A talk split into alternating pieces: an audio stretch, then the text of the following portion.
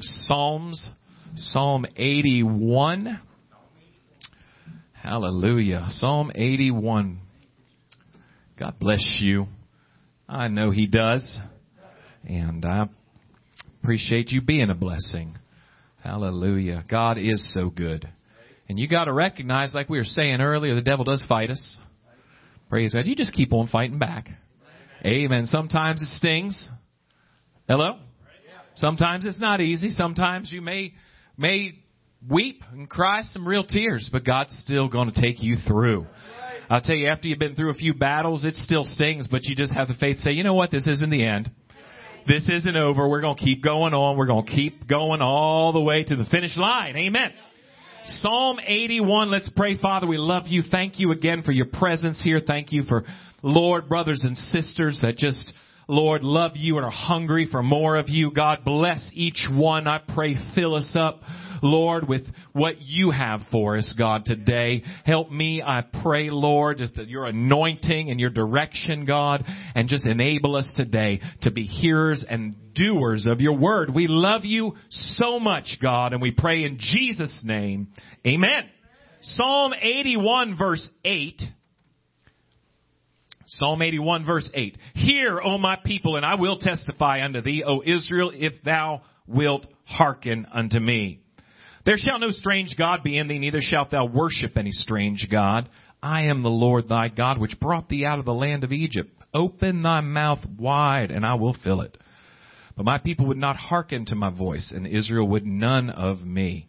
So I gave them up to their own heart's lust, and they walked in their own counsels.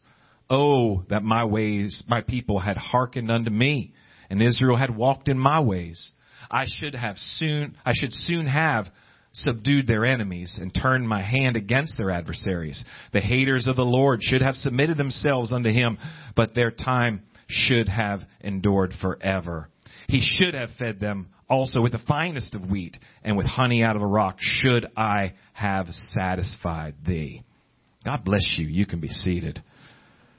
I'm going to title this morning, Shoulda. Before I get into my message, I want to say thank you to those that are praying for me this morning. Thank God for the men of this church. Praise God. I make no apologies and thank God for the place that godly women have been to the kingdom of God. And the Bible's very clear.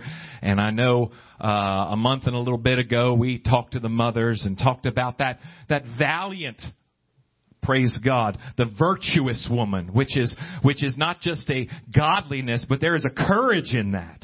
And we see in this last day so many things that are just so basic, so fundamental, being attacked by the enemy in greater measure than ever before. But it's not new.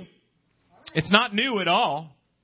But I want to take some time. I did not last week. We had a different direction. And again, I don't apologize for that. We want to obey God. And it may seem odd for me to say some things and address the fathers a week after Father's Day.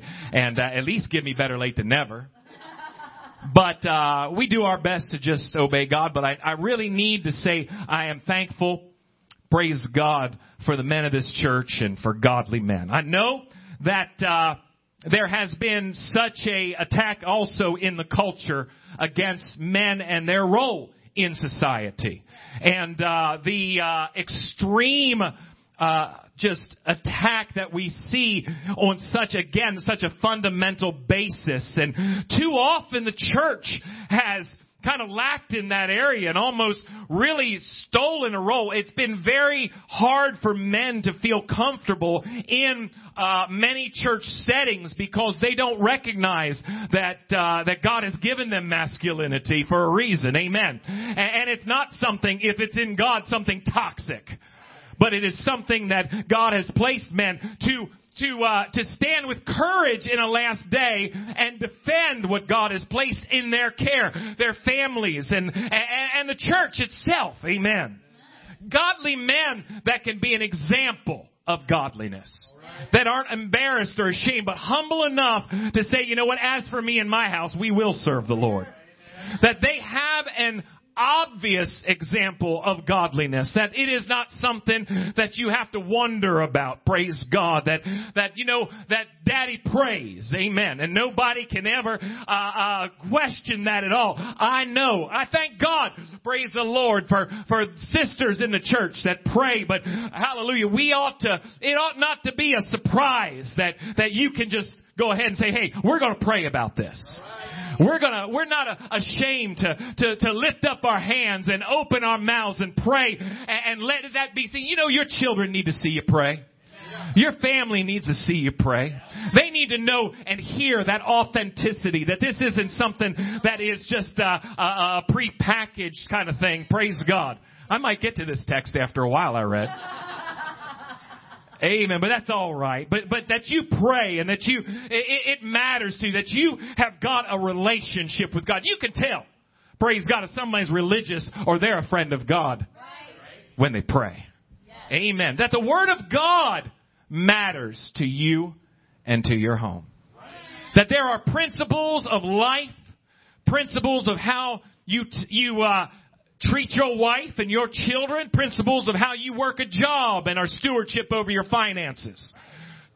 Amen. Principles of holiness and separation from the world. That you say, this isn't just some idea that we're saying here, but this is the Word of God, and this is why we know it's right. Yes.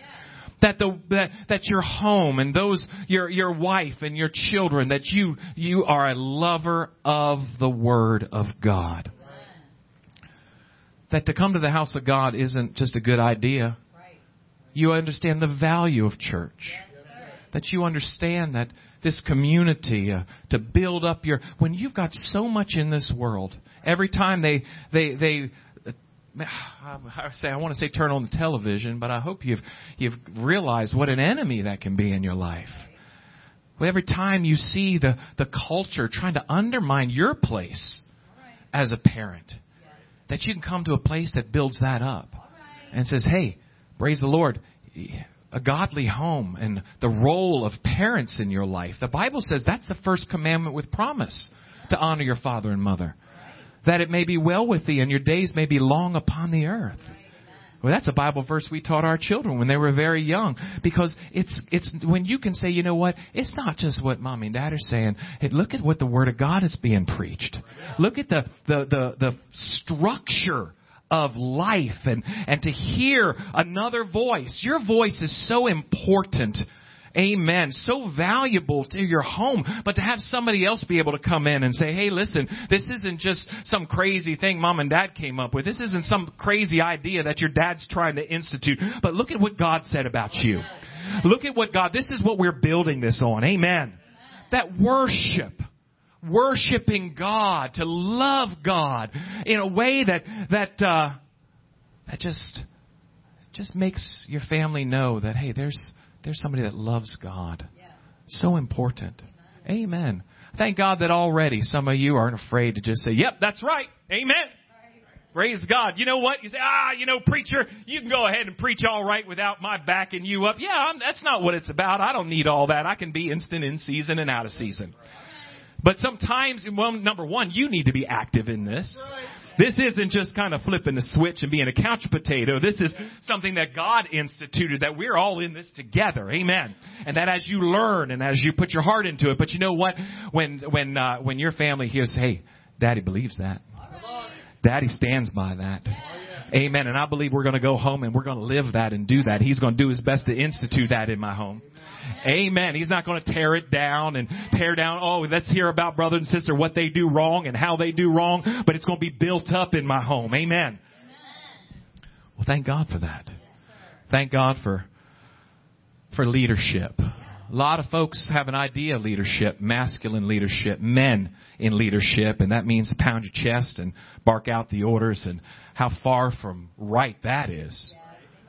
But to have a love of God, amen, a love of prayer, a love of the Word of God, to have leadership in your own life. Not to be afraid. I told you this a few weeks ago. I'm going to kind of double down on it. The most problems, I'm not going to say it's the most dangerous thing, but the most problems I've had on a personal level trying to lead and trying to bless people with godly counsel is insecure folks that see it as a threat. that somehow I know I'm not right, but I don't need somebody else coming in here telling me what. Yeah, you probably do. Hello? David did.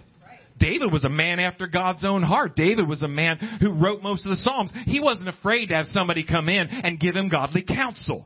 That's not a threat. That's a strength. Amen.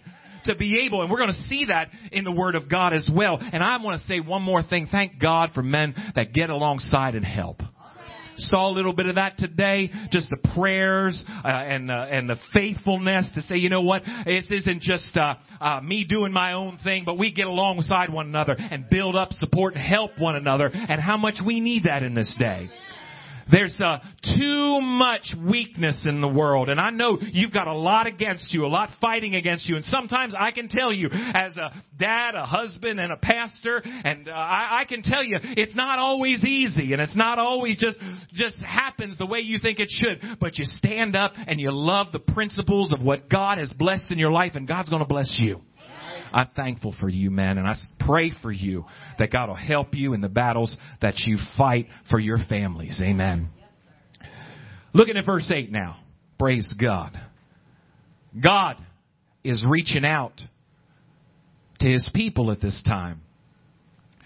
Maybe it's just going to be a little Bible study here. Let me slow down a little bit and pick out some things here that stand out to us. Hear, O my people, and I will testify unto thee, O Israel, thou wilt hearken unto me. There shall no strange god be in thee, neither shalt thou worship any strange god. God's drawing His people to Himself in love. Right. These other gods and these other ways that the world is running after, He's going to tell them, they didn't deliver you out of your old life. They didn't help you when you needed help. I've been there all along. Don't go after those. Right. He said, I'm the Lord thy God which brought thee out of the land of Egypt. I love this. Hear the heart of God. Open thy mouth wide, and I'll fill it. Oh, yeah. Open thy mouth wide. See, what this is a God saying, right here with me is where you'll be blessed. All right. Open up your mouth wide means give me room to show you how much I can bless you. Right. Oh, yeah. It's like a, it's a picture of a bird on its nest. Getting ready to feed its little babies. Open your mouth wide. Yeah. It's almost as if He's saying, you know, don't just open it up a little bit. Give me room to show you how good I can be to you. Yeah. This is the heart of God. Yeah. The heart of God as a father, as a parent, if you will, has never for one day or one moment been to oppress you. To take away your toys. Right. To try to do anything but love you. And He's saying, if you'll give me enough room to show what I want to do for you, open up your mouth wide, I'm going to fill it up. Yes, amen. I love how He says He's able to do exceeding abundantly above all that we ask or think. We think we've got our best interests in mind. We've been hurt, we've been done wrong, and we are very paranoid and suspicious of other people when they say they've got our best interests in mind. But God is always looking to do us good. When He's trying to say, hey, come on, give that to me. Come on, let go of that. Stop it. He's got something better for you.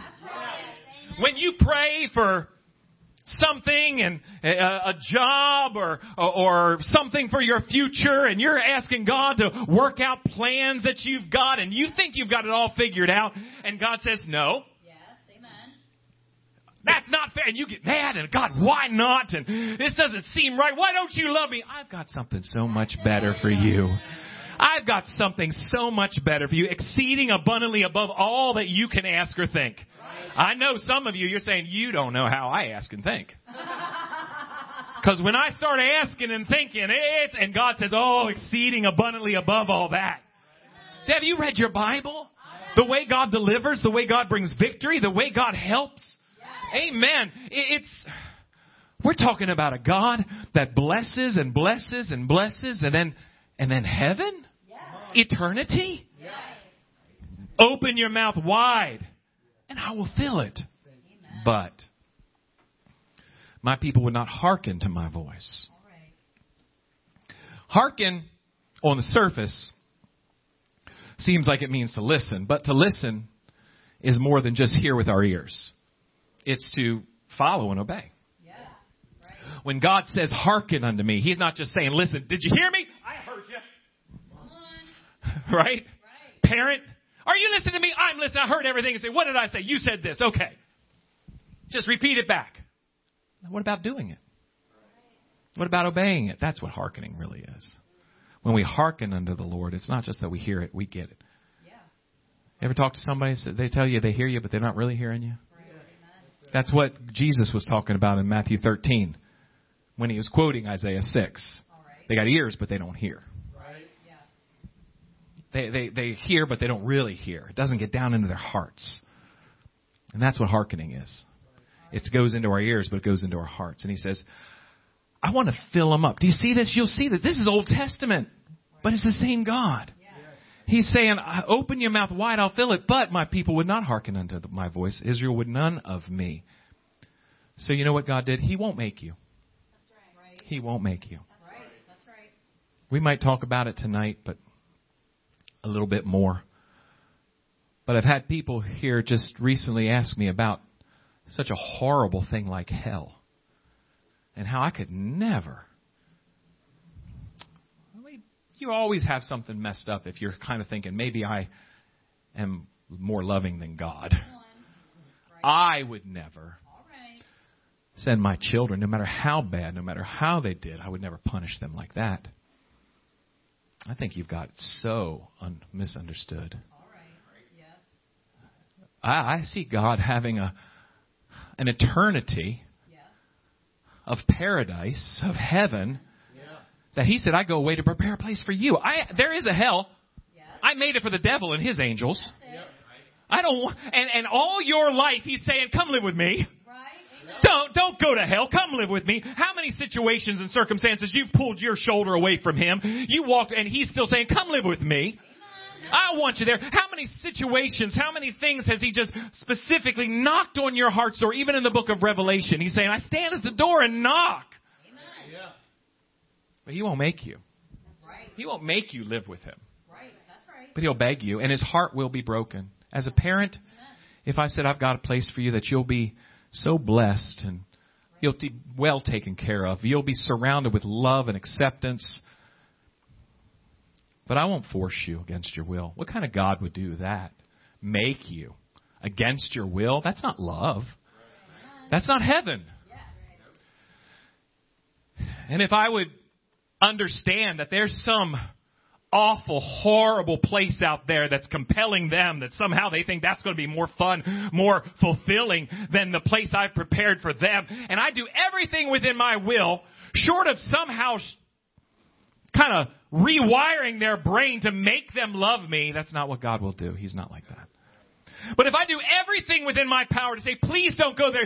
You're going to die. You're going to be so hurt. You're going to be so abused there. Please come here. Say, how could God send somebody to hell? God's heart, it will be broken. Come on. God's heart is broken. That the people that he loves and he deals with and he calls say no. This idea that he's punishing us because we've done something wrong. That's not what the Bible talks about salvation. Yeah. Right. The Bible says God's calling us. It's not because you're so bad. Oh, why does somebody so bad go to hell? Or I don't think they're that bad. Where do you see that in the Bible where God's looking at bad people versus good people? Right. We're lost people with a God who's saying, please let me save you. Yeah. Please don't go to hell. When you can't figure out why a preacher would stand in a pulpit week after week, hour after hour, and just act like he's just got something wrong with him because he's so passionately saying, come on, hear God, what he's trying to say to you. That's the love of God saying, don't go to hell. I want you to come in a place I've prepared for you. Yes, sir. It breaks God's heart that people reject the place he's prepared for them. He wants them to be saved, but he won't force anybody against their will. He said, I gave them up to their own heart's lust. What you want. Remember I told you that word lust in our vernacular, we look at that as just kind of sexual, but it's not in a biblical sense. It just means our desires, what we want. It can include that, but basically, okay, your will. So you reject my will, so go ahead. Go ahead. Maybe. When you find out in time that your will didn't get you anywhere. When you find out that you're still kind of spinning your wheels and never really getting what is satisfying and fulfilling, and something in your mind like the prodigal, you'll come to yourself and say, you know what?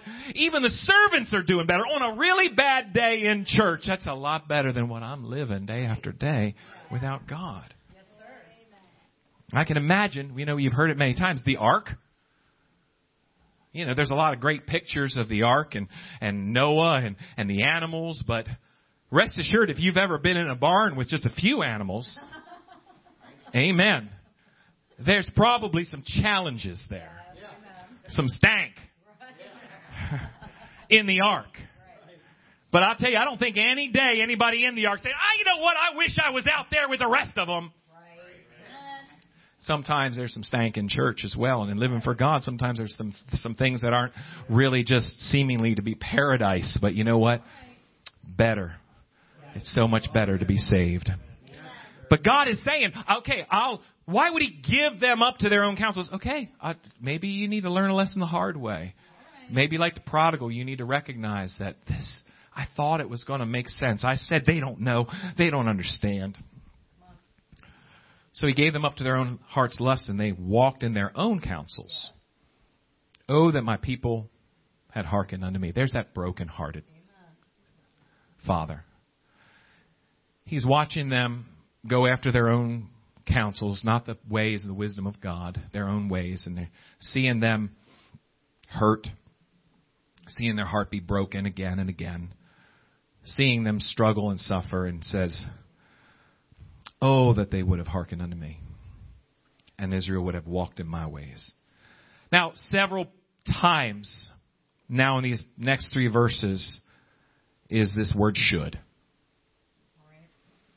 And it is to me, again, just I hear the heart of God saying, what could have been? What should have been? I had a plan. It wasn't always going to be easy, but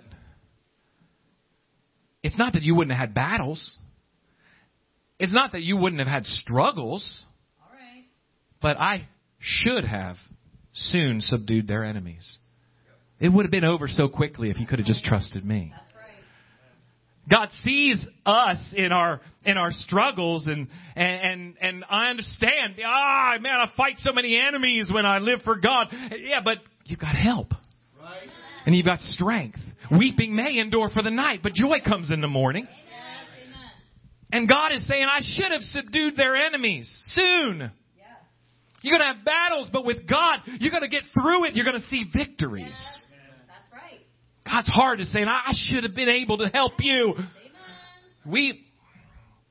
We go our ways and say, God, why didn't you help me when I needed you? God's saying, it should have been possible. I wanted that, but you didn't want my ways. So now we're in teaching mode.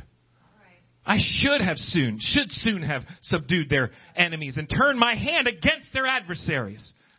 The beautiful thing about being a Christian is it's not that we don't struggle and battle, but there's always this understanding that God, you're working something here. There is a plan and a purpose not only to survive the storm, but when we get out the other side, God, there's purpose in this, that you're going to either bring strength to me or somehow mold me in a way that I can be more compassionate to others that are going through similar storms. Maybe somehow like Joseph, you can through this, position me in a place. Does anybody remember not just the story of Joseph, but so many others we could talk about, thinking about Elijah that one day, that he is in a famine. You know, God is showing himself that he is God in the midst. He's kind of letting the people realize that their counsels and their ways are just going to bring them damage. And he brings that famine in the land, that drought in the land. But you know what? Elijah's sitting by the brook. He's got fresh water coming every day because he's right there in the presence of God. He's got the ravens are bringing him food. Where they got that in that time, who knows? But they're bringing him some food. And then one day, the brook is dry. Trouble, trial. It might not seem like a big deal, but when that is your source of life, really, and it dries up, what am I going to do? I'm going to trust God. He gets up. Says, okay, God, I guess I'm not camping here anymore. Goes his way. And there's a widow that needs a miracle. God brings a miracle through that ministry. And for the rest of the famine, that widow sustains him through that miracle. Why, God, would you allow this in my life? I want to get you over here to use you in a greater measure. So struggles and trials... If I'm not in the will of God, I can kind of hope for the best and suffer and hurt and cry. But in God, I can say, God, maybe you're not telling me what I'm doing or what's happening in my life or how this is working in my life. But I've seen what you do. I know your ways, and you've got something good for me. Amen. Well, praise God. Oh, that my people have hearkened unto me. I should soon have subdued their enemies and turned my hand against their adversaries. The haters of God should have submitted themselves unto him, but their time should have endured forever. God's just saying, I want to bless them and I want to help them and I want to be there for them. Have you ever see a friend or maybe a child, some of your parents just going through things that really, they need a friend. They need help. They need so many people that are giving them input aren't helping them at all. They're just enabling them to go, telling them what they want to hear and helping them go on a road to hurt and damage. And you just want to be right there to say, come on, you are loved and you don't need that. And this is going to be so good for you. And to not have that ability to say those things that hurts you. And God is saying, He should have fed them also with the finest wheat, with honey out of the rock. Should I have satisfied thee? I looked at this in my feeble way of reading the Bible. When I see God saying, I wanted to give them the finest wheat. I wanted to give them honey out of the rock. I would have satisfied thee. Isn't that the most amazing thing that God does? It's one thing to get healed. It's one thing to get a need met financially. It's another thing to have things work out in a way that has to be God, but to be satisfied. Oh, yes. There's a lot of things in this world. I think about this probably very regularly, if not every day. I thank God there's so many people with maybe nicer vehicles, bigger houses. I'm not against any of that. But to be satisfied. Just to get up in the morning and say, God, you've been so good to me. You've been better to me. I couldn't even ask you for one more fish. You've just been good to me and good to me and good to me. Amen. Right. Praise the Lord. Right. But when I read this and I see that, it just, you're going to have to forgive me. It's just, I almost feel like God's just saying all this, and it seems like there should be more. It seems like to me that there should be something that brings it around. But it's almost as if God says, I can't say anything more. I've got to stop. I just want to bless them so much. I want them to have everything. I should have been able to. I should have been able to help you in that need. I should have been able to bring you out. All that pain, it shouldn't have lasted that long. That problem should have turned around and you've been on the top and all the problems have been underneath. Amen. And it's almost like he just stops. I can't say anymore. My heart is just overwhelmed with the grief of seeing my people choose a path that leads them to destruction. God is so good to us. If we would recognize Matthew 23, that God now incarnate, walking in flesh. He looks at the religion. He looks at the self-righteousness, the people that are calling themselves the people of God, but they don't know him. Right. Matthew 23, you see that over and over again. There's self-righteous hypocrisy. And Jesus just really just lays it out. Says it's hypocrite. Yeah. You're hypocrites. Right. Goes down the line of how this isn't godliness. This isn't righteousness. This isn't holiness. And we see that same God, the zeal of his house, that eats him up and causes him to turn over the money changers' tables and drive them out of a house that should be a house of prayer. And you see that fire and that passion in him where he calls them hypocrites and rebukes them. And he finishes in verse 37 saying, "Oh, Jerusalem, Jerusalem." Listen to this. This is the one that people say that is sending people to hell. How can any father be so harsh and cruel? Read what he says. "Jerusalem, Jerusalem, thou that killest the prophets." We're going to look at that here in a little bit. We're going to back up to chapter 22 after this. But you've killed the prophets. The people that were speaking in my name saying, "Come unto me." You've killed them. And stonest them which are sent to thee. How often would I have gathered thy children together, even as a hen gathereth her chickens under her wings, and ye would not. That's right. It's not God saying, I reject you. I punish you. It's saying, I'm looking to gather you. I'm looking to take care of you. I'm looking to protect you from the predators that are eyeballing you from the high rocks and want to come down and destroy you. How often would I have gathered you? I would have loved you. I would have given you security.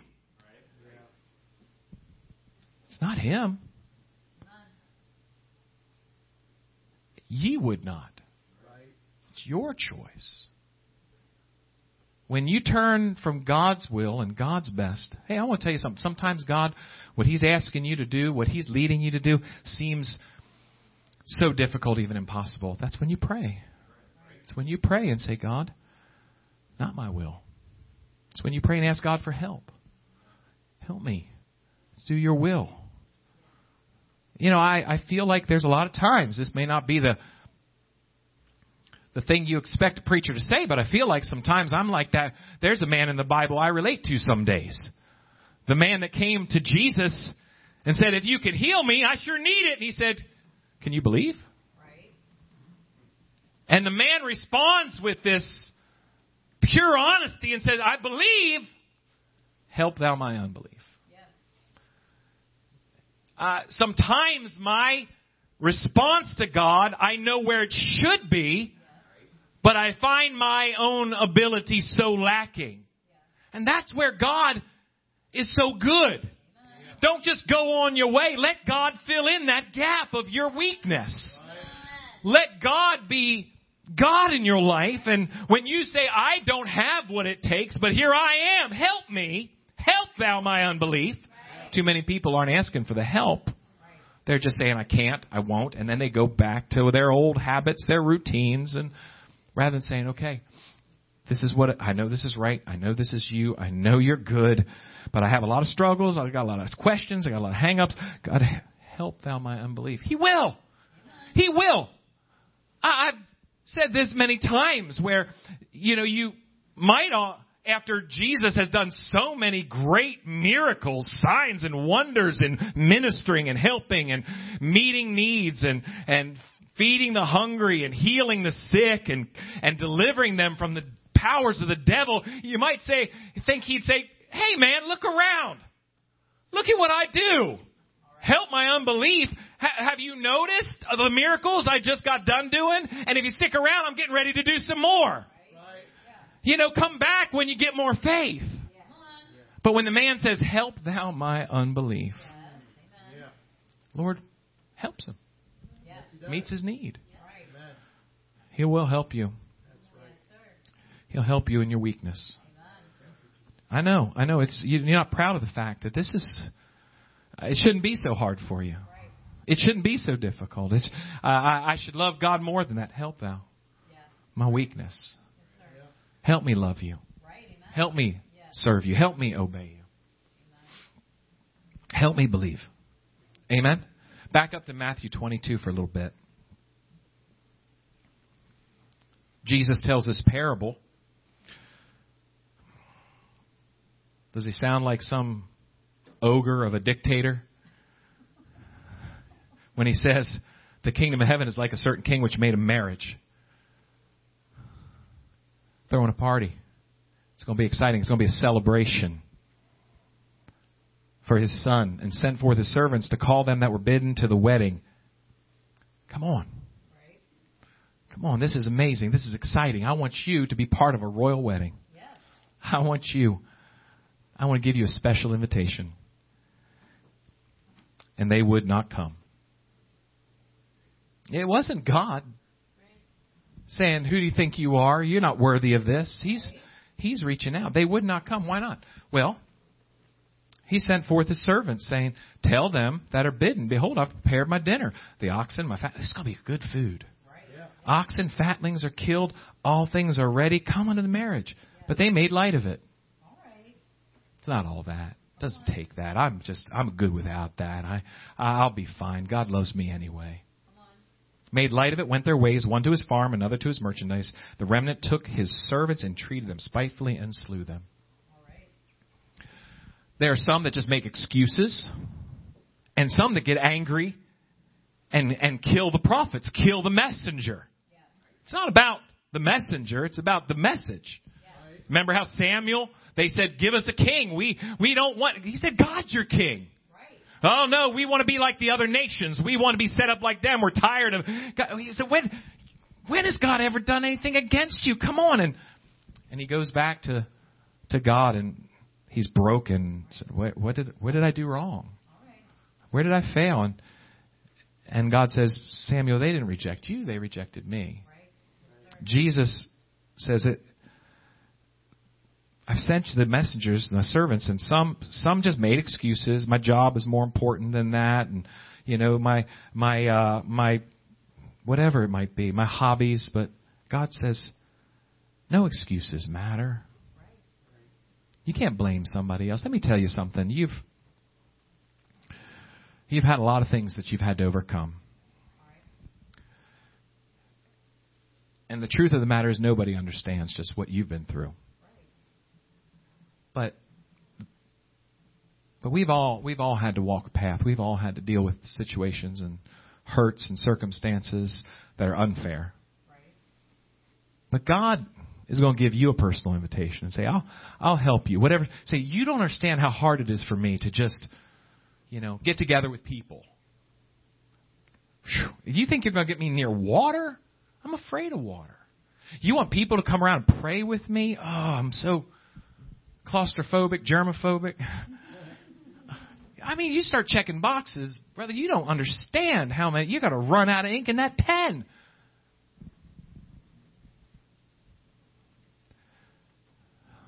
But God's got an invitation. God's got a place prepared for you.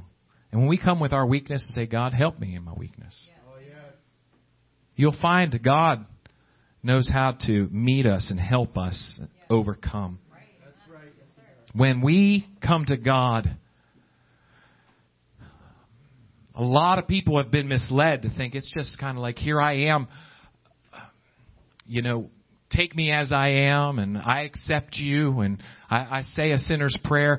The Bible uses terminology that isn't really really exciting to a modern day, but it's an altar and repentance.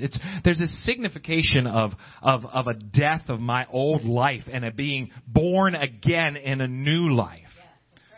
You say, wait a minute, aren't you saying I need to accept him? Yeah, in a sense, yes. And doesn't he love? Yes, he does. But old things pass away. Yeah. Behold, all things. We rise in newness of life. I heard a preacher years ago talking about being born again and said, you know, people say they're born again, but they're the same. Right. What were you before? Old things passed away. Behold, all things become new. God makes you a new creature, a new creation. Right. We cannot fix the blame on, because what I hear, I'm not sure how God put this into me very early, but when I hear people say I can't because, to me, they're saying this is more powerful than Jesus dying on the cross. See, it's because it's not you. It's not how hard it is for you. With God, all things are possible. When you start saying, my past, brother, hey, you might bring tears to my eyes like that, telling me about your past, but let me tell you about a God who is able. Amen. You might say all the hang-ups and all the brokenness. I've seen some folks pretty broken. All the problems that bind you and even addictions and all that, but God is able. When Jesus hung on that cross and said, it is finished, he didn't say, but I know this one person. So hard for me to think, how can I help them? Boy, the devil's really done a job there that I don't know what I'll do. No way. God is so able to help you in your need. When Jesus hung on the cross, praise God, the devil's work is defeated. And I stand here today able to tell you there is nothing that you've been through, no kind of struggle or hang up or addiction or anything that the enemy has ever brought into your life that God isn't greater with his love and his mercy and his power to heal and forgive and to set free. If you'll turn to him. If you'll be honest with yourself and say, you know what, God, it's not that I don't trust you. It's that I have a hard time letting go. I have a hard time of really just saying, okay, God, I'm going to go and I'm going to die at that altar. But God, you help me. Yeah. And you turn to him. Yeah. That's why a lot of people, we talked about it earlier with worship, religion being kind of a fig leaf, a place to hide. A lot of the ideas of what people have for the gospel and of what salvation and is a lot of nice little things that sound so easy. But repentance and taking all your life and laying it on the altar and saying, God, it's got to die. God, you help me. That's uncomfortable. Right. But, God does the work and he'll transform you. Yeah. Isaiah 55. I'm going to close with this. You've been so patient. Isaiah 55:6. Says, seek ye the Lord while he may be found. Call on him. Call ye upon him while he is near. Let the wicked forsake his way. You know how many times people say, well, easier said than done, preacher. Anything is. Yeah. Right? I tell them, you know, I could drop my handkerchief and say, hey, I need to pick that up. Easier said than done. Well, yeah, I mean, talking's cheap. But necessary to be doers of his word. Yeah.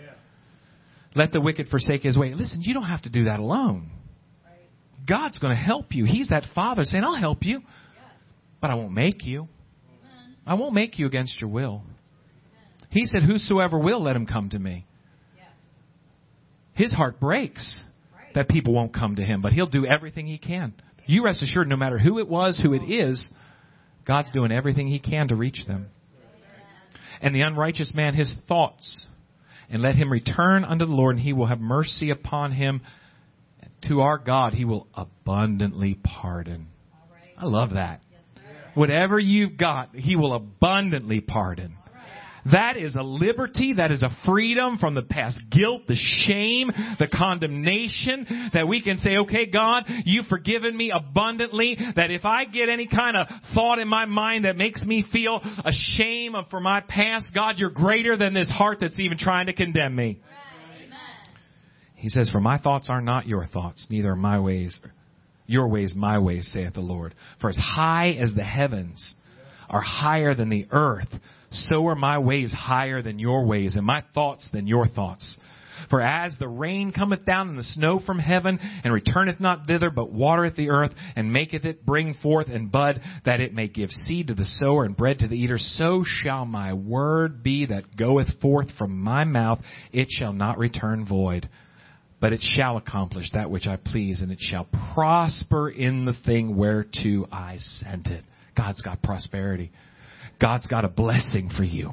God's got a life for you that is not trouble-free. It's not, oh, no. He loves you too much to make you just a spoiled brat sitting back saying, hey, God, where's my next blessing?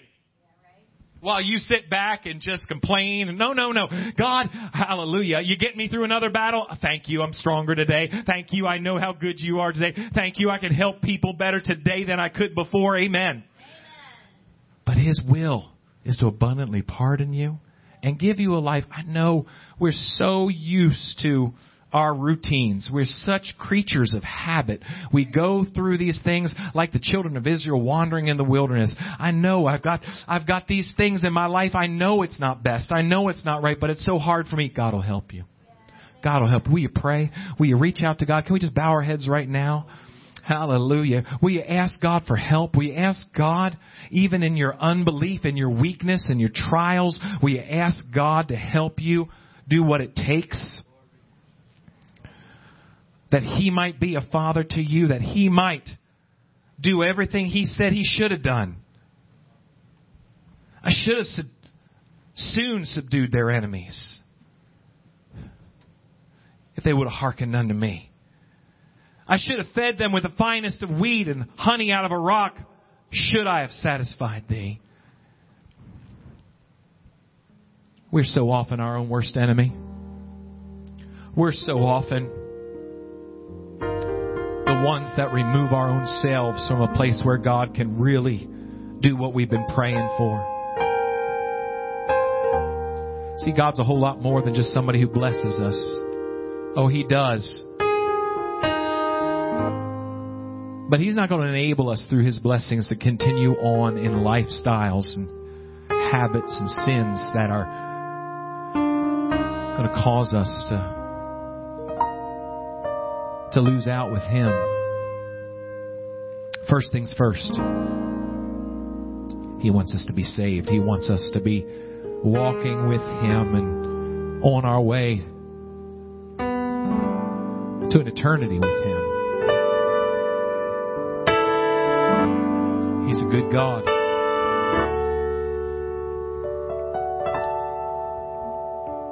He wants to bring victory and blessing into your life. He wants to, more than anything, be that friend, be that father that day by day satisfies the emptiness, the loneliness that's inside of you, that you know. It's not just something you say with your heart, with your mouth, but you know in your heart you have fulfillment in you. So many different ways you try to find that fulfillment. So many different ways you try to numb the ache of emptiness. And God says, I should have been that for you. I should have been the one that satisfies you. Don't look any longer for something that God wants to do in you. Hallelujah. Let's find a place to pray. Let's talk to the Lord. God, You're so good.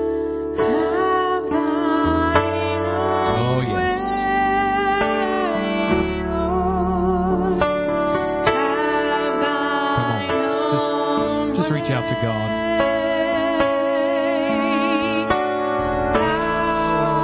He's the potter. You just be the clay. Oh, thank you, Lord. I am the clay.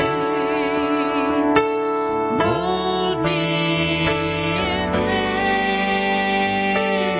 me. Oh, in the name of Jesus.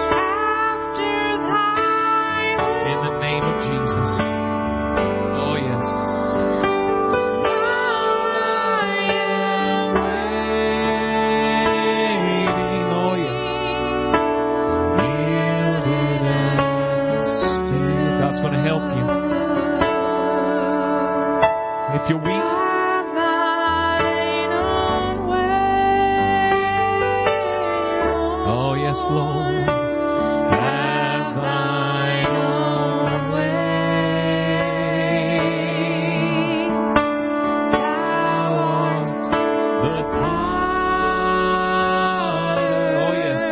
God, help us. Help us, Lord. Oh, in the name of Jesus, help us, Lord. Mold me and make me. Oh, yes. God, help us.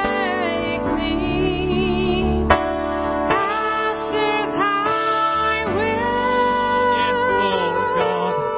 Here I am, Lord. I surrender all. You let God lead you. You hearken unto Him. He'll lead you every step of the way. He'll help you if you'll listen. If you'll listen. He's got to be more in your life than the one that just sees how weak you are, loves you, and will save you one day. He wants to walk with you and give you His blessings. He wants to know you. He wants to be a father and a friend to each one of us. While we go our ways, do our best throughout the day. There's better. There's God, not my will, but thine be done. Oh, He'll help us. In your weakest hour, He's there for you. He's there for you. While I am waiting, You